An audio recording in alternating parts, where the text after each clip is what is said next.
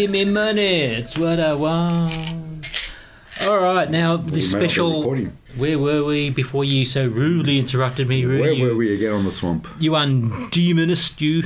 Um, it's time for the best worst segment. Now, this thing has been inspired by a magazine called The Word Magazine, which is an old magazine. We talked. I've talked about it before, I think. Yep. Uh, and uh, it has always had a special segment in, in every issue, um, a best and worst list Oh, right. best and worst movie shows, singers, what's it, whatever, and um, it put me in mind. It inspired this this idea I have for a list, and I guess in some ways it's me getting things off my chest, and it's but it's also meant to be a bit of a conversation starter. The idea is um, for this list is um, two film franchises. Um, the best and worst of them, and the film franchises they were obviously Star Wars and the Hobbit movies, as directed by Peter Jackson. Yeah, yeah, yeah. Um, and so there's just lots to say about that, but let's just go through what would be my selection for the best of Star Wars to begin with. Um, think of that Star Wars. This is the, the sixth film and, and beyond now um, series started by that, that genius and madman George Lucas yes, yes. featuring those amazing characters Han Solo and Luke, Luke Skywalker, Leia, etc. You know who I'm talking about, Star Wars. Um, so if you're in a pub and you're talking about this sort of thing, what what are the best things about Star Wars? Can you think of any, Rui?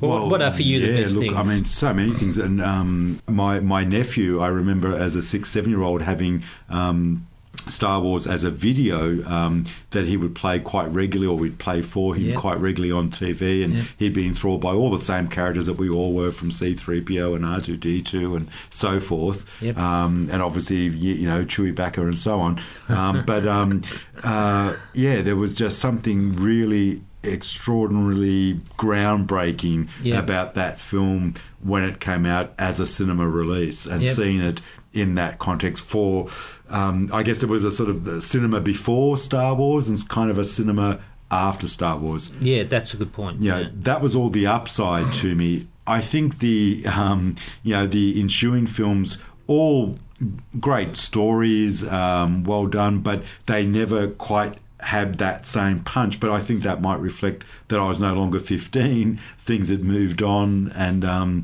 you know, perhaps it, it, it had lost some of that that spark Yeah. for me. But um, Yeah, well, it's interesting. That's a very individual take because um, I think for a lot of people, I guess who call themselves Star Wars fans, it just got in some ways it got better yeah, with the next one, and and um, better stories and Well, you know, I mean, yeah. Um, it, I guess the history of Star Wars it has been variable. I mean, the the, the second trilogy um, that Lucas made um, with Jar Jar Binks and all them um, were criticised for being um, much lesser than what, what the original series wa- was. Um, but you know, I'd say the average Star Wars fan is very very thankful that there there is more stories to be told, and and that we're, we're really loving these um, new sequels like um, the Force Awakens and, and Rogue One and so forth. yeah, Um, and that's I think from a, a just a, a science fiction fan point of view, like, like I have, and so I mean that sixteen year old who loves sci-fi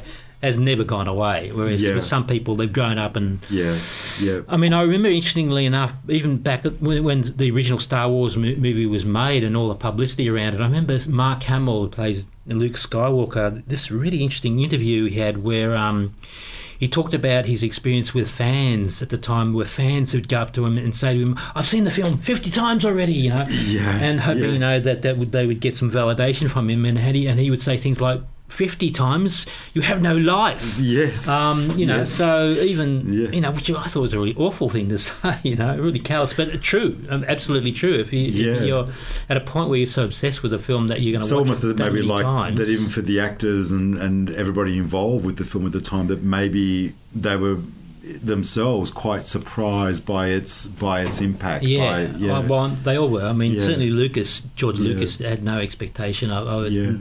But that's Star Wars. You know, it's like it's too big. It's too big to to contemplate, and so uh, it's hard to. I mean, there's so many things that I could say about Star Wars that are good, but uh, let's just briefly go over them. Um, yeah, like the first film Star we call it Star Wars but it's really um, a New Hope now episode 4 um, one of the things I, I really like that about, the the new trilogy the, the last one uh, Revenge of the Sith the way it ends I really loved the way it ended with um, Leia and and uh, Luke's mother, um, Padme, giving birth to them and then um, dying Right. at the birth. And then we had this lovely sort of um, epilogue where Obi Wan arranges for, for the two young babies to um, be sent to various destinations away from the Emperor so that they are protected because obviously the Emperor wants them killed um, as being children um, of the Force or whatever. Um, yes. Lee is sent to one planet, and Luke is obviously sent to Tatooine, and, and he's delivered to Owen and Beru.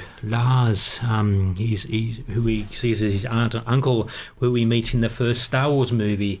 I just and, and we, the final shot is that those lovely double moons in, on Tatooine. Yes. It's a really nice way to end end that story. I thought uh, I really enjoyed it. So it made a nice link to the which is you know that was episode three, three so episode four being Star Wars: A New Hope Yeah. brings us back full circle. So I really like that. Yeah. I think that was uh, really nice and poetic. I mean, that's one. I mean, another one for me. I mean, despite all the complaints about the the second series uh, of films, um, they at least gave birth to the Clone Wars TV show, the animated show, which I think was brilliant. Yeah, That was yeah, another Yeah, I've only seen. Uh, yeah, I've, I've never sort of seen it in in, um, in any Yeah. running order, but the few episodes I've Yeah. se- I've seen are really good. Yeah, the animation's fabulous. Yeah. The storyline's great. It really develops a lot of the characters that we met in those first two films leading up to Attack of the Clones and so forth.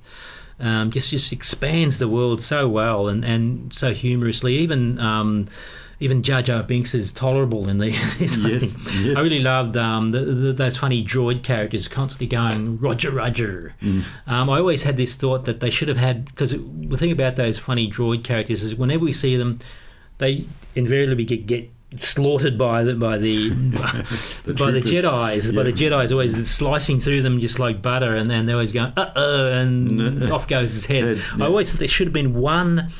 Little droid character who's maybe distinguished from the others by having a dint in its head or something, and it it's it always survives. And you know they could have followed through. There's yes, this funny yes. little Denton or something. Yeah. We could have called it or something. yeah, the survival I always thought they battles. should have done that. Yeah. Yeah. And another thing I liked about the um, the Clone Wars, I really liked the character, a new character called Ahsoka Tano.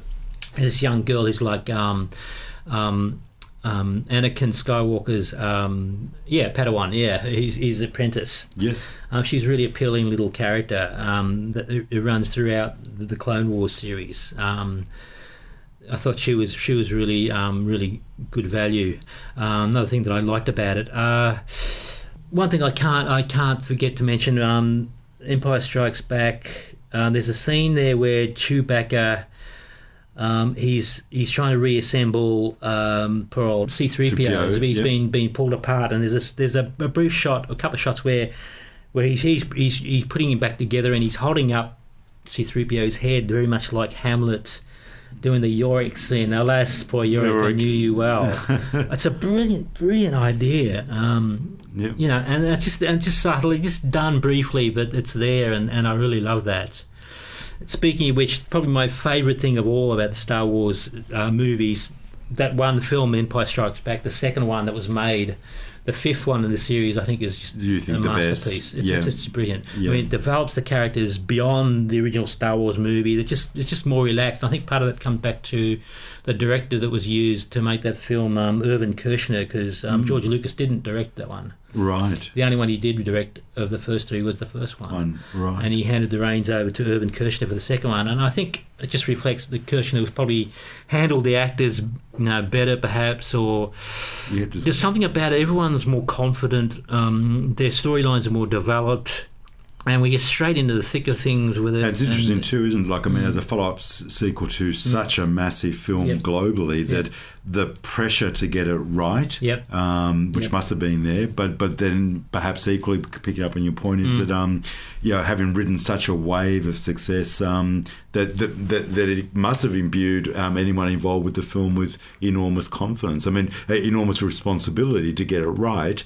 But, Yep. but also the confidence to really, hey, we're on a winner here. Let's try and Yeah. really push the envelope a bit, you know, and um, yeah, maybe that's yeah, maybe that's what partly what what's inspired um, you know such a good uh, follow up follow up sequel. Yeah. Yeah, well, it was just such a surprising thing, really, to, to see a sequel that actually was better than the first That's one. pretty rare. I mean, I think that's a whole other list in itself of It how many of those we It can is. count. And yeah, Yeah. yeah, But that's pretty much like my, my favourite things about Star Wars. Just just briefly, but I'm moving on to the, my my least favourite things. I guess let's sticking with Empire Strikes Back just to show that it's not completely perfect. Lando Calrissian. Um, Token black character. I mean, because he had been criticised. Lucas had been criticised for not having any black characters really in the first one. Yeah. I like Lando, but the thing I don't like about him is his cape. The guy's wearing a bloody cape, and I'm not the only one. I know Joss Whedon, for example, has criticised that cape as well. He did Yeah, it in, in the, yeah, the the- Buffy comic series, um, The- and he's right. It's the, it's not the sign of a leader. You know, this is a guy who's, who's a would-be superhero. Who's not. There's something wrong about that cape. yeah. So I, I have managed to find one thing wrong with um, Empire Strikes Back, and that's it. Um, but there are other things I guess we could talk about because it's fun to do so. Let, let's just pull, put it apart. Um, the Phantom Menace, obviously the first film in in the second trilogy, it was such a disappointment. Um, there were so so many great expectations for that, and um, and it was a bit of a disappointment. Um, it was so led in the storyline, it bogged down in bureaucracy. The actors playing the characters, um, Liam Neeson, um, even Ewan McGregor, they they both seem a bit wooden. They and, and I think a lot, a lot of this comes back to George Lucas because he decided to direct those films and. Right. He's very good with um, special effects and storyline, but uh, he does from every, all accounts I've read about him and from actors that he's not great with actors. The actors are just ciphers or they're just convenient To deliver lines. to deliver and- lines, and, and he's going to put a whole bunch of special effects over them. So don't worry about that. And apparently he's very uncommunicative as a director. Right. Um, he would just his main direction would be to get them to, to redo things over and over again and. Uh, Yeah. yeah, so very disappointing. And also, one of the main bad characters, um, Emperor Palpatine. There's this Emperor character because you haven't seen the movie. No, I've not seen. Well, I, I don't really have time to go over it all, but but there's this Yeah.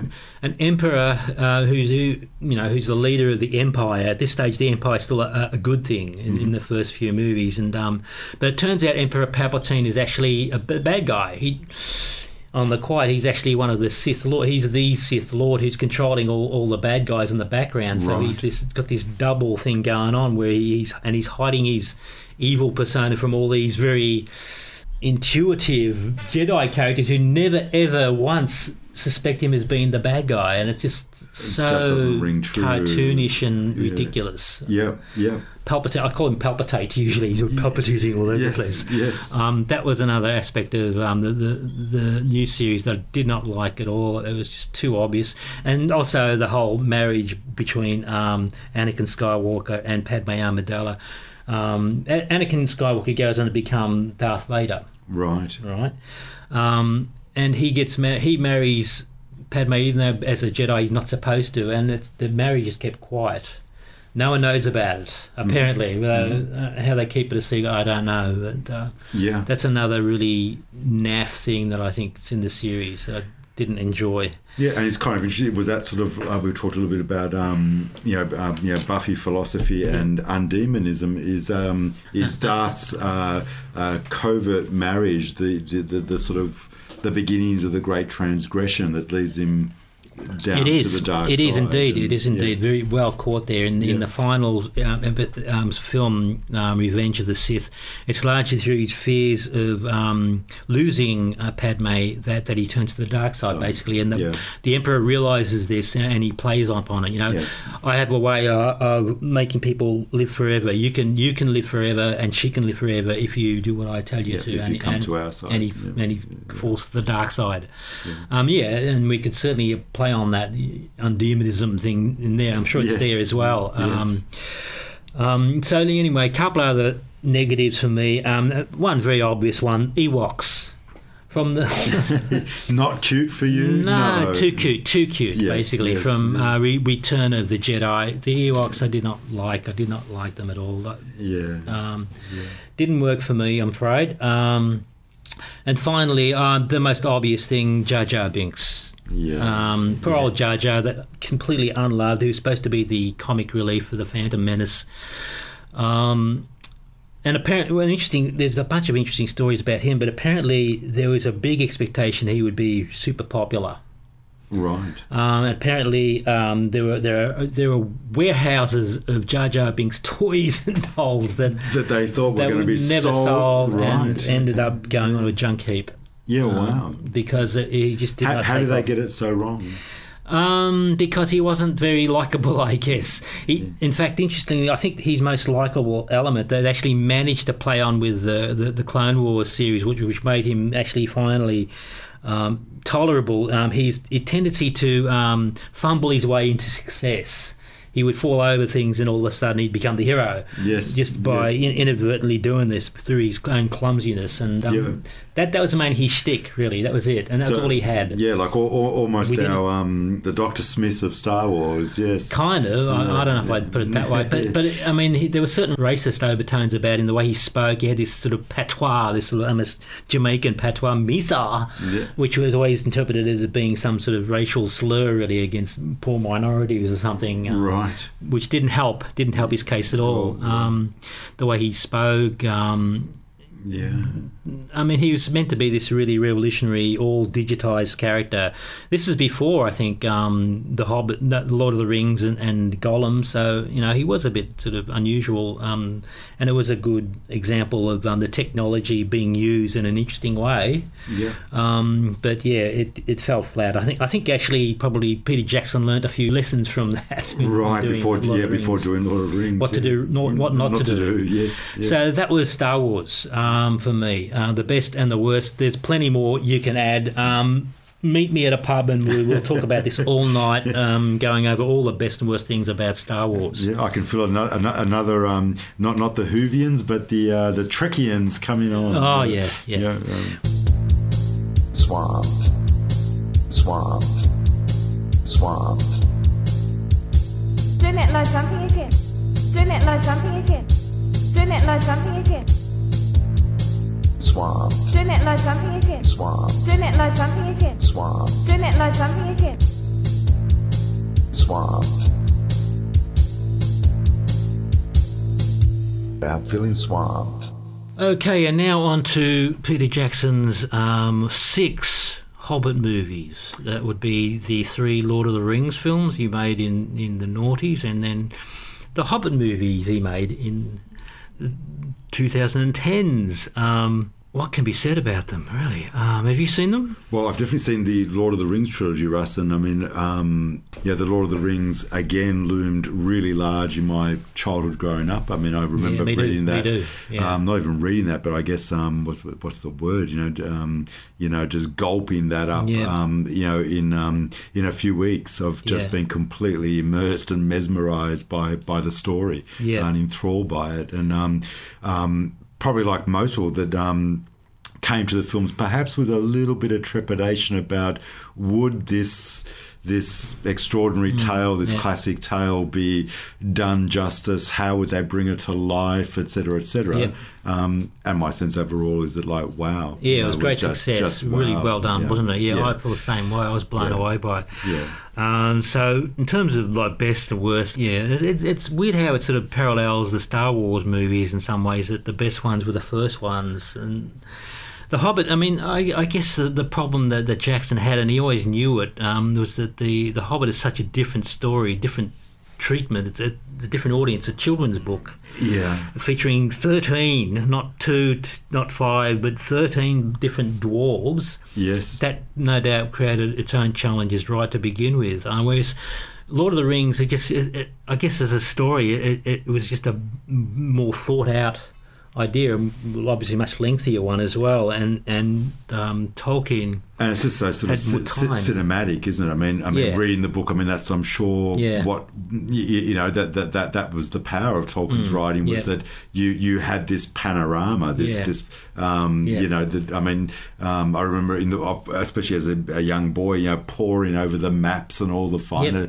details, Yeah, which for me was all sort of new terrain that. I hadn't read anything like that. Yeah. And, um, so so it was easy to immerse oneself in that world, and I think um, you know know, as I'm sure was probably the case for Jackson growing up, and um, he definitely brought it to life, and he brought it to life, uh, from my point of view, um, very true to the world that I would have imagined, um, or that I did imagine. you know, um, with with the Hobbit, yeah, not having seen them, it's harder for me to judge. Other than yeah, it would be a much more difficult task. Yeah, and there were other things that were difficult. I mean, there was a different director, Guillermo del Toro, was supposed to direct the, the the films to begin with, and then it changed from being two films to three films. Yeah. Um, and no doubt all of these posed problems for Jackson because ended up he ended up stepping in when Guillermo couldn't do it anymore, and so he took over and. Um, and there's so many different changes. Um, there's so many weird things that happen. Um, if, if you get the extended version of the films, you get to see these fabulous documentaries of the making of those movies, and you get a lot of the back,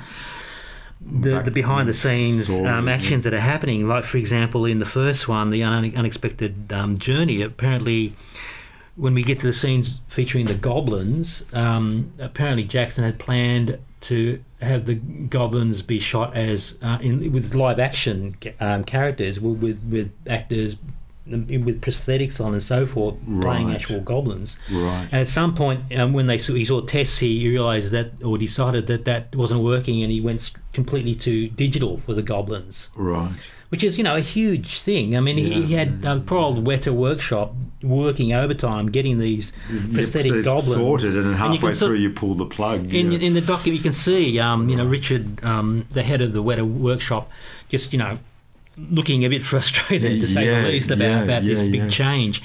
Um, and that was just one example. But yeah, there were all kinds of issues that um, that he had, and, and you have to take that on board in when it comes to watching those films. Um, looking at why the films maybe weren't so successful, and I sort of accept that. I have to say. I mean, I, I accept the fact that probably in the end, those three films are very much Jackson's version of the novel, The Hobbit, not Tolkien's version. Um, my, Yeah. my own feeling is I, I think it should have stayed two films. I think it, it was there was just no point in going to three. Um, it just expanding it beyond what it needed to go.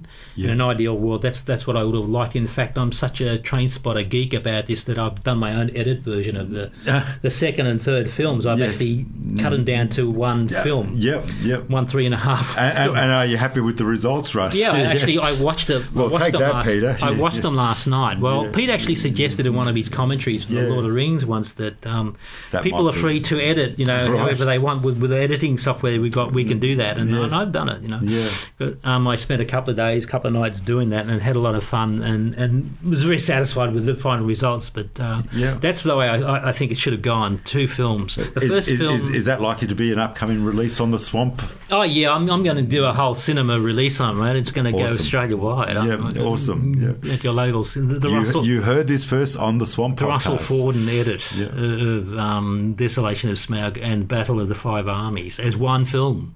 Wow. Think about it. Yeah. wow. It can be done. And the way to do that is basically get rid of Radagast, the Brown, the stupid wizard character played by um, Sylvester McCoy. Yes, yes. I like to call him, old bird poop head, because he's actually because he's kind of um he's a character he's a, a one a wizard like Gandalf who who um he was actually mentioned in the appendices of um, Lord of the Rings, and Jackson decided to resurrect him for the films, briefly in the the first film, An Unexpected Journey, but he ended up getting getting bit parts in in the other films as well. And he's kind of a, a nature lover character. He lives in, in this house inside this tree, and um, birds and animals come to him, and so therefore birds have been sort of sitting in his head and pooping on his head. And that's why he's old bird poop head. Yeah, yeah, yeah. And one of the stupidest things that that uh, I, th- I think that um, Jackson came up with was he gave um, Radagast this sleigh drawn by giant rabbits. That's his mode of transport, getting around in Middle Earth. Giant rabbit sleigh. Fucking stupid. Yeah, like what um, thinking? And the documentary, where, uh, well, the making of the first one, um, he- comes to this meeting and he's telling uh, all the production people, well, this is what we're going to do. We're going to have a sleigh with the rabbits and it's going to be great. And he's all enthusiastic. But you can see the look on the people's faces. What the hell are you talking about? Yeah.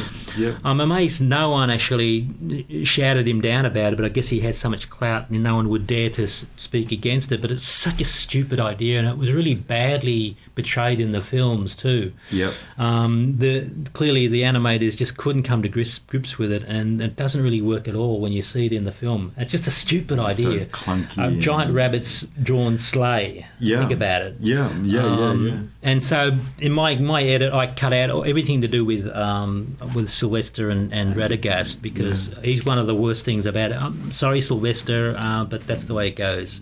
Old poophead, old, old boo, bird poophead, um, and those fucking rabbits and the fucking sleigh. Um, other thing that really annoys me, and I guess it, it's the only thing I, I, I have to say against the Lord of the Rings films. Um, there's one stupid bit of dialogue, um, the classic thing where the, orc says, "Meat's back on the menu, boys." Do you remember yes, that? I do remember that. um, which which I sort of remember seeing it in passing and never thinking much about it. But there was so much going on about it on the internet and people talking about it and bringing it to my attention. I mean, the idea that orcs or goblins might have a menu at a restaurant. You know, that's that's the thing that it conjured up. I mean, Yes. why would a, a goblin or an orc use the term menu? Yeah. Like, like it, it's been to a nice fancy French restaurant or something. It's such a stupid. Well, I'm assuming like a throwaway line that was, It is a throwaway yeah. line, and you have to accept it as Yeah, such. that, but, that was um, deemed to be maybe like funny, or, or would place it. We were talked earlier about placing it in a um, in a zeitgeist, in a, in a, in a, in a, in a sort of a, a modern setting. But you just feel it actually um, it was just out of place. It was, yeah. It is. It is. There are, are examples of other bits of dialogue in both the series where, where they're using modern terms that they probably shouldn't. But um, Yeah, um, but you know, I mean, it's hit and miss because there's some other modern things. Like I love the idea of the, the dwarf toss that's in Lord of the Rings, where Yes. where Gimli is get, gets tossed by Legolas. oh no, it wasn't Legolas. It was um, um, Aragorn does it. You know, and Yes. Gimli's like, "Don't you ever tell the, the elf yes. that he was tossed." Tossed. Yeah, yeah, yeah. You know, I mean, that's a modern idea that, that they've applied onto the films that I think worked really well. yeah, and pay homage to sort of the whole Scottish, you know, Highland Games Yes, kind of yeah. um, feel. You know. Yeah, yeah, yeah, yeah. But, you know, I mean, overall, you know, I guess my main complaints are about the Hobbit movies, not so much Lord of the Rings. Um, but as far as the best things, I mean, there's so many things you can say about uh, about all of those. I mean, I, I love them. Uh, I complain a lot about the Hobbit movies.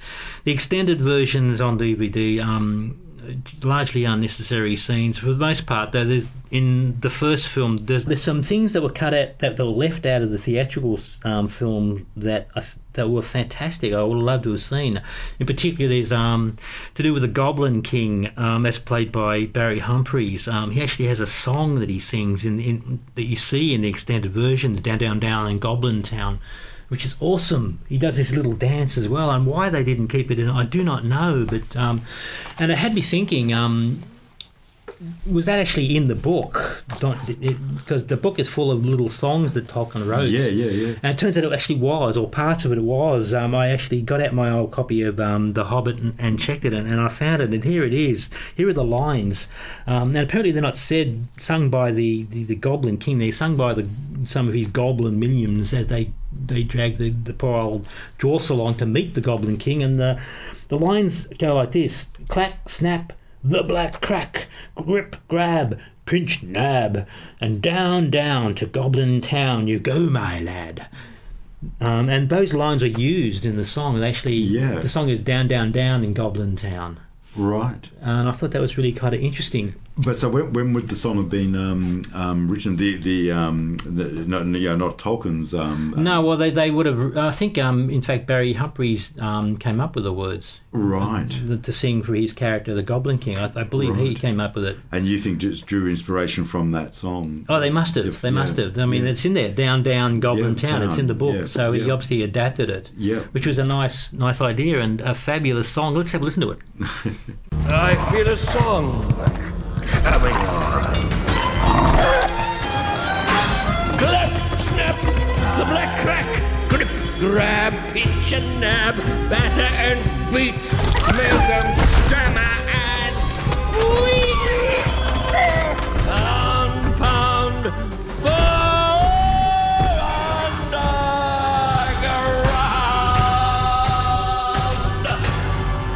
Down, down, down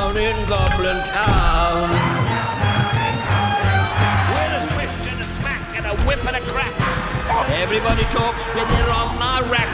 Down, down, far underground. Down, down, down to Goblin Town. Hammer and tongs, get out your knockers and gongs. You won't last long on the end of my prong. Clash, crash, crush and smash. Bang, break, shiver and shake. You can yell and yelp, but there ain't far underground. Down, down, down in Goblin Town.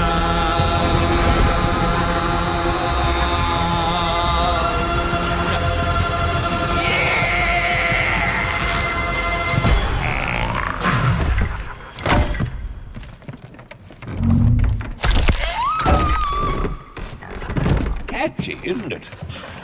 It's one of my own compositions.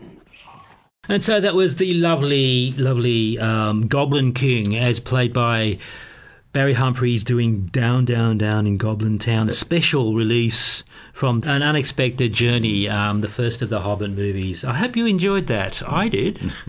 um, and that was from a, um, a, an unreleased part of the film, at least for the theatrical. There's lots actually extra bits that, when I think about it, that actually were fantastic. In the in the third film, um, the Battle of Five Armies, and this was a kind of a legendary thing on the internet. Um, there was talk about this big chariot um, ride section in the in the film during the, the big battle that that was going to be in the film, but it ended up not. And um, the idea is um, some of the dwarves at one point have to they get in this this um, dwarf's chariot and, and they, they ride it towards this mountain where the bad orc, the white orc, the albino orc i- is there, and they want to do they want to vanquish him, and so they did. And it's just this whole bit of business where this this bloody chariot that that all, most of the dwarf characters are riding in, making its way to to this other point, and it's and it's basically getting um, hunted down and um, attacked by all these orcs on the way, which sounds like a pretty boring thing, but actually there's all these amazing bits of business in there that um, that Peter Jackson put in there that make for some really eye-popping sort of visuals and action. Um, and apparently Jackson was wanted to put it in in the theatrical, but he kept cutting it down and cutting it down because he just realised he didn't have time. And in the end, he decided, well, I'm just going to leave the whole thing out. What you get actually in the film is um, um, you see the some of the dwarf characters, Dwalin and um, and Balin and so forth, um, riding these um, large goats, basically, um, Yes. and going up this this mountain up towards where, where the, the orc is, and that's all you see. But it seems very quick, quick. All of a sudden, it just happens, and th- Be- because so much of this has been deleted. it was cut out. Yes, yeah, that's yeah, right. Yeah. Um, so anyway, he decided to cut that out because you know he was just cutting it down to nothing. So he decided to save it and leave it for, for um, the the uh, theatrical, which also gave his effects team much more time to actually complete it and get it right. Right. And so um, there is that there. The chariot ride is fantastic in in the extended version of the Battle of Five Armies. Um, oh, real highlight. Um, just so much blood and gore and, and just just good fun basically. Yeah. Um, and I really loved the eagles. You know the eagles when they show up in in the Yeah. in Lord of the Rings. Yeah, yeah. There, Um, that- there are these eagles. Um, I really, whenever they show up, I think it's yeah, it's in a the- in the magical moment in, Returns. in the yeah, yeah, yeah, when they come and rescue. Bilbo, um, Frodo and, and Yeah. Sam. Yeah. Whenever tho- those scenes happen, something magical happens in the films. I think maybe it's the music they use, but um, yeah. Again, and interestingly and funnily enough, um, I mean, it's often been observed that um, in terms of the storyline of Lord of the Rings, that the quest to get the ring to Mount Doom, um, why didn't they just give the ring to one of the eagles and have Eagle Courier post and send it off to Mount Doom Yeah, and drop it in? And that was something that apparently Tolkien was asked a number of times when, Yeah. when he when the when he, the books were were released um, or published. And his response was usually that um, he just refused to, you know, have his eagles be some sort of taxi courier service. You know, you know that that in order to get the ring to Mount Doom, his his thing was well, some blood and sweat had to be, you know, expended to get there. Well, to be, yeah, I mean, I guess drawing on our theme You know. for, um, you know, particularly Tolkien as a writer, and um, you know, given as most people are aware, you know, he's obviously writing at the, um, you know, writing this at the at, at the height of the Second World War and and, and, and so forth, and um, and there's global battle of you know good and evil of fascism and all the other isms and so forth that are the book is imbued with so so all of that backdrops there but more important in terms of the theme that we've been covering today is what would happen to the Eudi- the uh, the um. Eudaimonism in the book that surely the struggle is um, you know whether for Frodo whether for um, and Gollum you know what are they? But um, the, these characters struggling with their inner demons around being possessed by a ring um, uh, being pore- being possessed basically by their dark side and their their constant inner battle to do the right thing or to give in to greed. And Yep. um, that so so the, the the rings themselves um, the, the the can only come to life and have the power that they do if they're able to possess our darker side. And um, you know um, I, it's interesting whether he chose not to or why Tolkien never responded in that way and whether it, it, it was a serious or just a pat answer about the eagles and not wanting them to be used as a courier service. Yeah. but I wonder whether that was also just short code that um, where you're kind of missing the point. I mean the point is that it, for the ring to be destroyed it's got to be a conscious decision that um, you know that um, Frodo in the end is prepared to give up the power of the ring in return to not only, I guess, save his own soul, but save humanity, Hmm. um, save the things that matter of friendship and trust and so forth. And there's so also forth. that little thing that if you give the ring to the Eagles, you got no story. You got no story, You know, you know. um, so it's a Um, writer's device. It's, yeah. it's a, in some ways, it's, a, it's a MacGuffin in, Yeah. in many ways. Yes. That the ring is a MacGuffin as well. Yeah. It's all kinds of things, but it's Yeah. also a MacGuffin. MacGuffin. That's right. Um, very insightful there. I like your comments. I like your comments, and I also like other things about the the Peter Jackson Lord of the Rings films and, and the Hobbit films. Uh, I really like Smaug. You, you can't go that that um, dragon. He's Yeah. spectacular. Um, in in the desolation of Smaug at the start of um, Battle of Five Armies. What a, what an amazing cinematic dragon, as voiced by Benedict Cumberbatch. yeah, it's beautiful. What an amazing. Yeah, I mean the whole local- scene of when he takes off is just um, wow. Well, Yeah, everything, yeah, everything yeah, about him, the way he dies, you know, Yeah. this, this shuddering, this Yeah. earth-shattering scream as it flies Yeah. up and then down again. Um, uh, wonderful. I mean, uh, another thing that, that I really loved about the to do with the dragon is the dragon's hoard and all the gold. Again, if you go back to the, the documentaries about the making of these films, you really learn some interesting things. Just the, the physics of digitizing gold coins and how they move has gone into because they, they did quite a lot of um, work on, on portraying it as realistically as possible, Possible, in the right. scene where um, Bilbo goes into the, the cabin and, and, and tries to find um, the, um, the the big jewel that he's got to find in there um, Yes. and he wakes up the dragon. There's lots and lots of um, movement of gold coins everywhere and, and the way they move is, has to have this sort of weight. Yeah, and they did a lot of research on that just, just to get it to work right because obviously for a lot of the time in the early days apparently they couldn't get it right. It just wasn't moving the way it didn't feel right and so Yeah. they had to do all these kind of interesting experiments to, to find the to get right it, to, get it know, to work yeah, so yeah.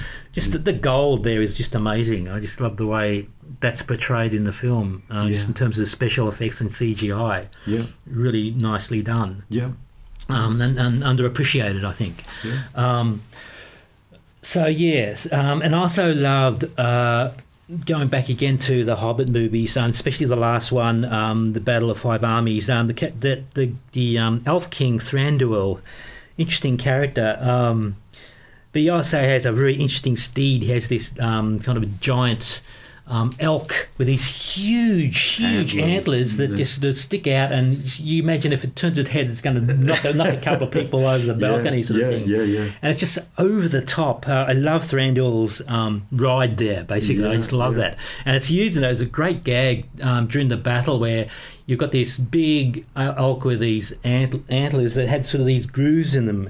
And it's he's running with with the, these moose, across, his um, elk across this bridge back towards the town of Dale, and, and there are these orcs in front of him, and the, the, the elk sort of scoops the, the orcs up their heads onto its um, antlers, Right. and Thranduil with his sword just cuts all their heads off. in one go. In one go. Yeah, It's yeah, just teamwork. A brilliant, brilliant gag. I, I love it. It's yeah, uh, fantastic. Um, another character I really like, and this is kind of a bit con- controversial. Um, if you're in the pub and you're discussing this one uh, about the the Hobbit movies, um, she's a bit of a contentious point. Um, the character Tauriel, who is actually the female elf character ah, right. and she's she's not in the, the book. Obviously, the book is it's very boys' own. There, there, I don't think there are any female characters, really, yeah. any major ones or hardly minor ones, really. Yes, yes. Um, and so she's an invented character that, that Jackson and, and his team, Philippa Boyens and, and Fran Walsh, came up with, mainly to offset, you know, the male centricness of the Hobbit movies. Yeah. So she's, and um, you know, so there's been some controversy about that, some discussion that you know, well, you know, she wasn't in the books, or in the book rather. Um, but I think she's really good. I think she was a necessary um, requirement to the films. You, you know, you had to have a, a one female character at least, surely, Yeah, just to yeah, balance it off. yeah. You've got to have, Yeah. you know, some female characters in there. Um, Yeah, it was just, and that was a good decision, I think, Yeah. to do that. And she was really well played. But the actress Evangeline Lilly. Um, played her quite nicely. Um, did she job didn't really have much to do, really, besides killing orcs. Though they, they tried to um, conjure up Well, this that'll that'll keep you busy. Um, yeah, yeah, orcs, keep, you're yeah. right. You're not Yeah, wrong, yeah. and she does quite well, by the Yeah, way. But yeah. they conjured up this um, potential romance between her and one of the dwarf characters, um, Kili, Yeah. one of the youngest ones, the more handsome uh, dwarf character. Yeah. and slightly taller, but but being a dwarf, he's still about w- at least uh, thirty centimeters shorter than than um, Proletarial. So you've got this strange sort of. Um, taller woman, Yeah. shorter man type thing going on, and it's played played out pretty well. But um, um, I'm a bit hot and cold about that one. I'm not really sure whether it worked. I, I, I sort of squirm a bit when when I see it sometimes, um, and that, that never ended up getting um, um, consummated anyway because poor Kili was always fated to die. Yes. Um, but it's a nice sort of comment on you know on the strength of love, and I guess you're going to have that if you've got a female character. In some ways, it's a little bit overly cliched by doing that. We've got a female character, we've got to give her a love interest. You know, it's a little bit um, sexist, just- perhaps in a yep, way. You know, Yep. um, yep. they- why didn't have you know they have they brought Legolas back? I mean, maybe they could have had him have a relationship with a male character or something. No, I think your point's totally valid. I mean, it it just goes really to the heart of the matter um, of of the earlier point that you were making about um, having female characters at all. And when we do have them, you know, what's the role that they play and how are they played out? Yep. And um, um, and and that yes, invariably they're they're played out as somebody's love interest. You Yeah. know? Um, but you know, which are yeah, yeah, yeah, ostensibly, I guess women as yeah, pretty much sort of cut out caricatures. Yeah, and, um, yeah. You know, um, either as you know, heroine or otherwise completely Yeah. irrelevant. you Yeah, know, um, they're, they're, they're Madonnas or whores, or you know, something along those lines. aren't they? a- yeah, that theme's all, all through there. But yeah, so uh, in in summation, I would say the best thing about for me the, the Peter Jackson um, Hobbit movies. Uh, I mean, it's just too much. I just narrowed down to the first three films, the, the th- Lord of the Rings films. Those first three, especially the first one, Fellowship of the Rings, yeah, um, because it was the first one. It told us he's going to do it right. You know, we could see that, uh, and it was going to be brilliant. It was going to be fantastic. Yeah, with more to look forward to. Absolutely. Funnily enough, I remember when I, I'm sure other people had the same experience. You, I went into the cinema, I watched the film. The film ended. it The story hadn't finished. The, the hobbits are on their way to Mordor, but they weren't, weren't anywhere near there. You hear someone up the back going, "What? That's it? They're not finished." Know, someone didn't know that this was going to be part of a three-part yeah, sto- story. Um, yeah, you know, funny. Um, but yeah, I, I just adore those three films, um, and I guess in some ways they're brought up into higher relief now because of the Hobbit movies, because the the, the Hobbit movies, for whatever reasons, fall a bit shorter of that that expectation. I feel. Yeah. And I think a lot of people agree, but it's still good. Yeah, in all up. absolutely. I mean, amazing, an amazing, and I love the extended. I, I could, you know, watch that Over world and over, over and over again. again. Same with the Star Wars stuff, I suppose. So I mean yeah. for all the criticism I make or we make about them, you know, they're both fabulous um, um, contributions to pop culture Absolutely, and the absolutely. mythology. you Yeah, might say, absolutely. both of them. Yeah, I think that um, you know, so so so, but yeah, possibly um, you, you know, it, mu- it must be getting time to Harry Potter for our next one, perhaps. Yeah, not yeah. likely, Not not like- likely. no, yeah. no. Yeah. Great. So, welcome to yet another.